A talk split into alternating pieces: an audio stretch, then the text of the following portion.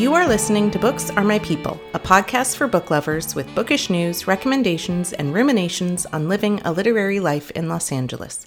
This is episode 71, and I'm recording on Friday, February 25th. If you found your way to this podcast through Bookpage, welcome. I'm always happy to have more book enthusiasts listening to the show, and if you like what you hear, feel free to leave a review. A little bit later in the show, I will share the details of how to enter my book giveaway I'm running, and I'm so excited to tell you about who's going to be the next guest author on my show in two weeks. But today, it's just me. I feel like I haven't been solo in a while, so back to talking to myself.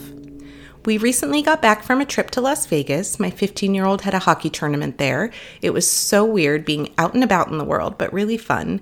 One team flew in all the way from the Czech Republic and they were so good.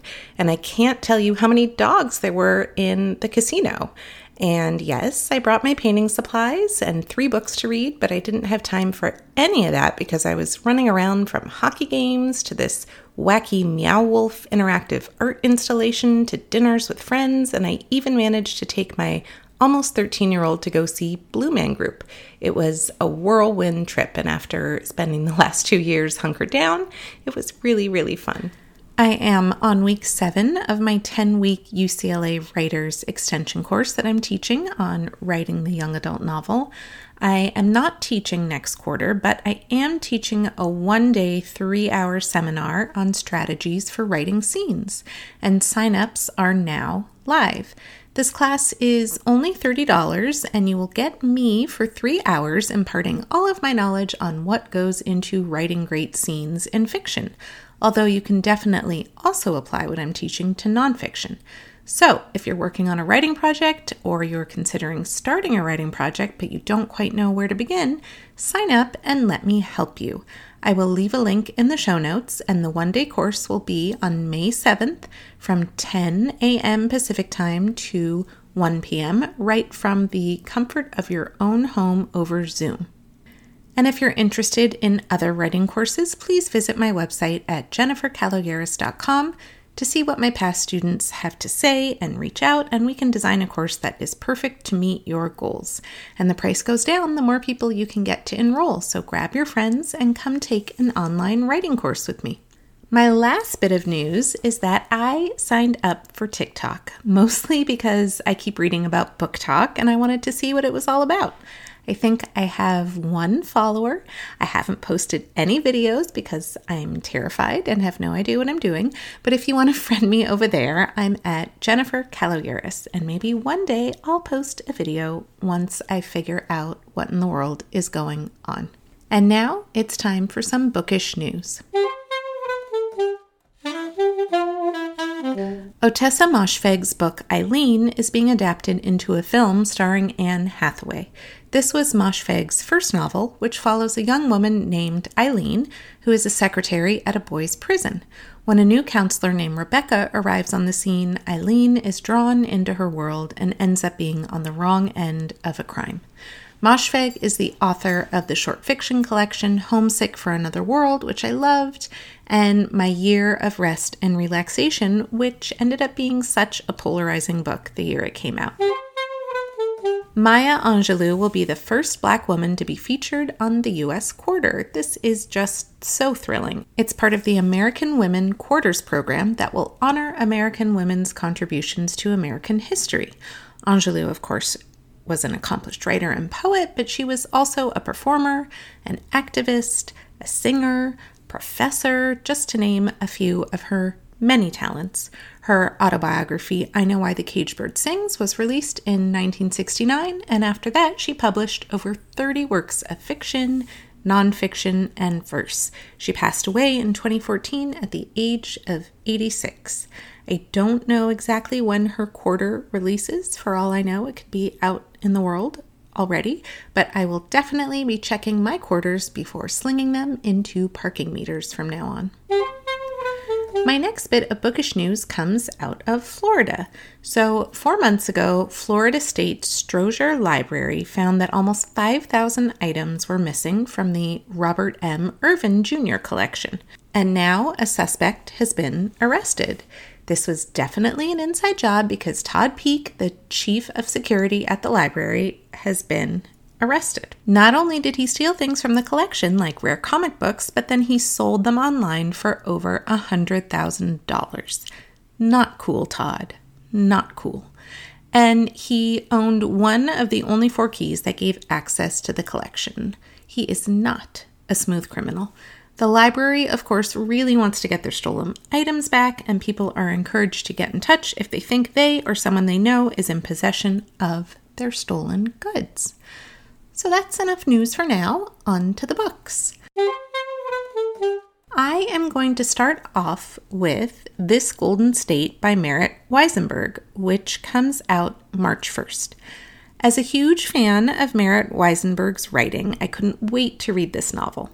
If you have been listening for a while, you will recall that she was on the show a year ago to talk about her young adult novel, The Insomniacs, which I also really loved.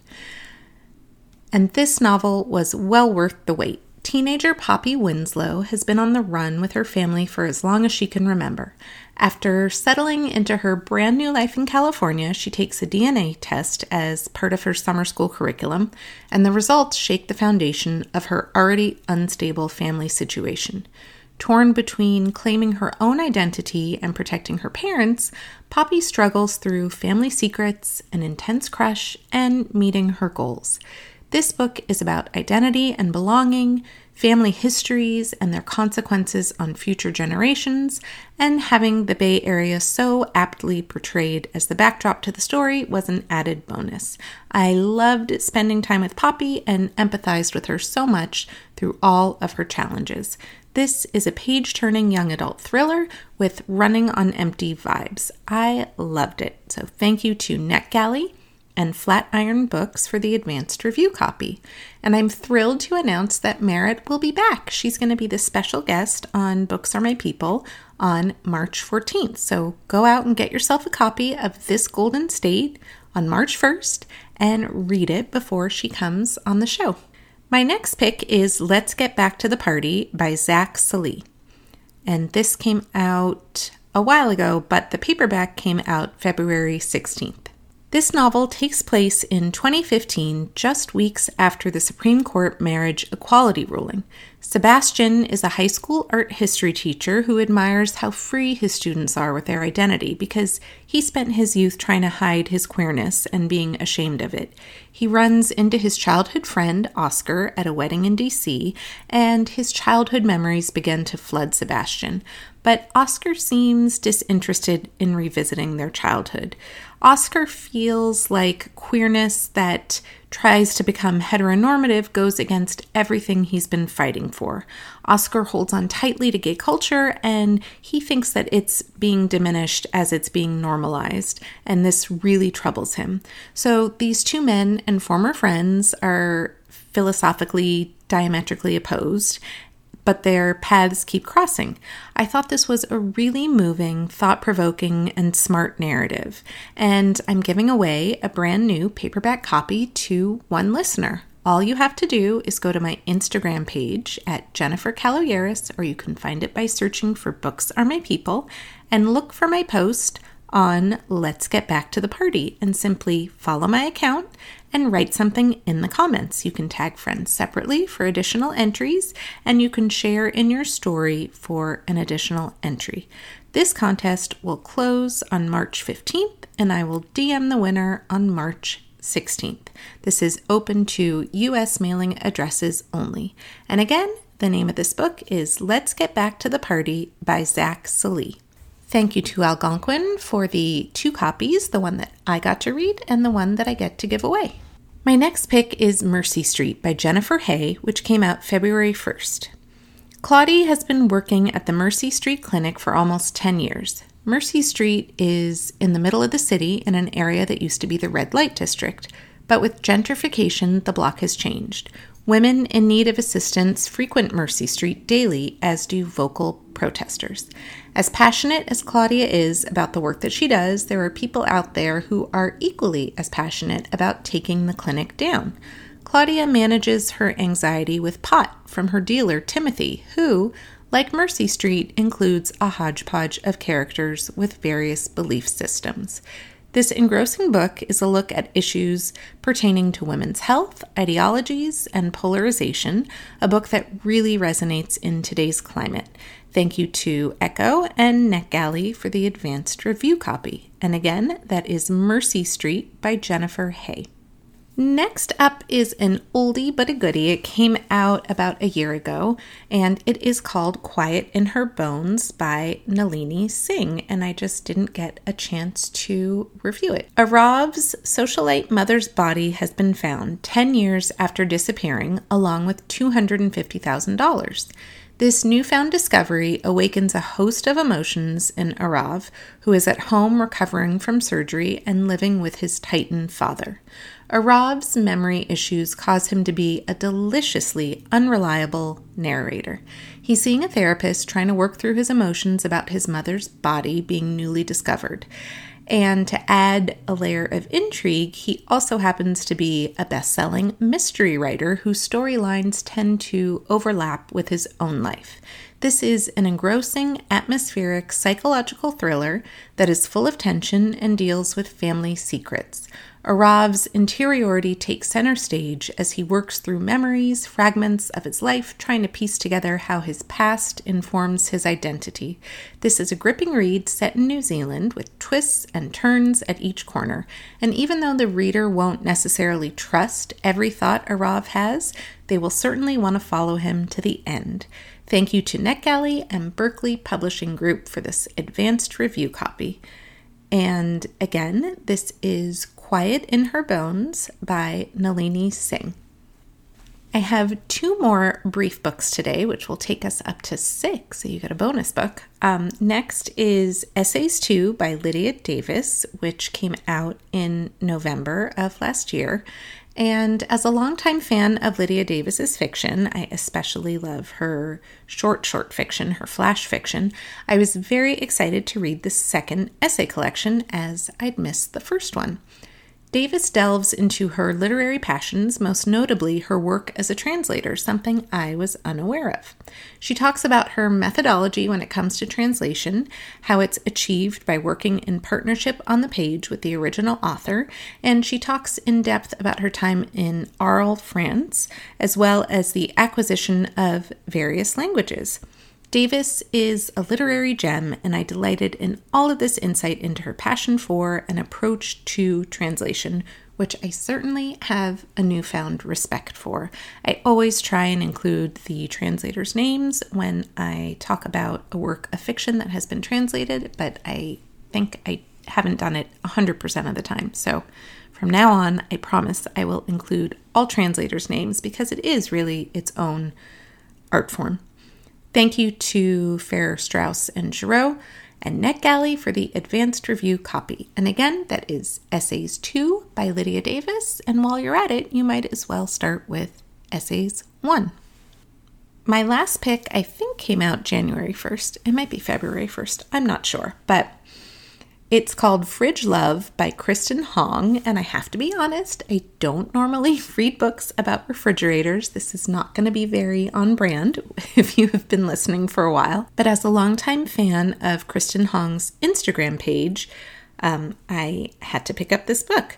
On her Instagram page, she just wows with how her food is organized. It's all organized in rainbow order and in these clear jars, and it's just sort of like fridge porn, so I had to check it out. Hong first got into food organization when she was introduced to Dr. Joel Fuhrman's nutritarian diet, which involves eating a lot of fruits and vegetables and seeds and nuts. And as someone who has dabbled in eating this way, I know firsthand that the hardest part of sticking to it is staying organized and prepared. Hong's approach to fridge organization makes getting healthy food onto your plate easy and eye pleasing. She offers organizational tips at various levels of fridge organization motivation. And while I couldn't wait to finish reading the sections on the history of the refrigerator or the mechanics of how a refrigerator works, the rest of the book has a lot to offer in terms of ways in which to organize a fridge, including what to do if you have people on different diets in the same household, which is something that I struggle with. While I know my fridge will never look like Hong's, I now have the tools to make my fridge more inviting and practical. The fridge envy never goes away, but this time, at least maybe my veggies will be pre chopped. If you want to check out her Instagram page and see what I'm talking about, go to at Hello Nutritarian, and I will leave a link in the show notes.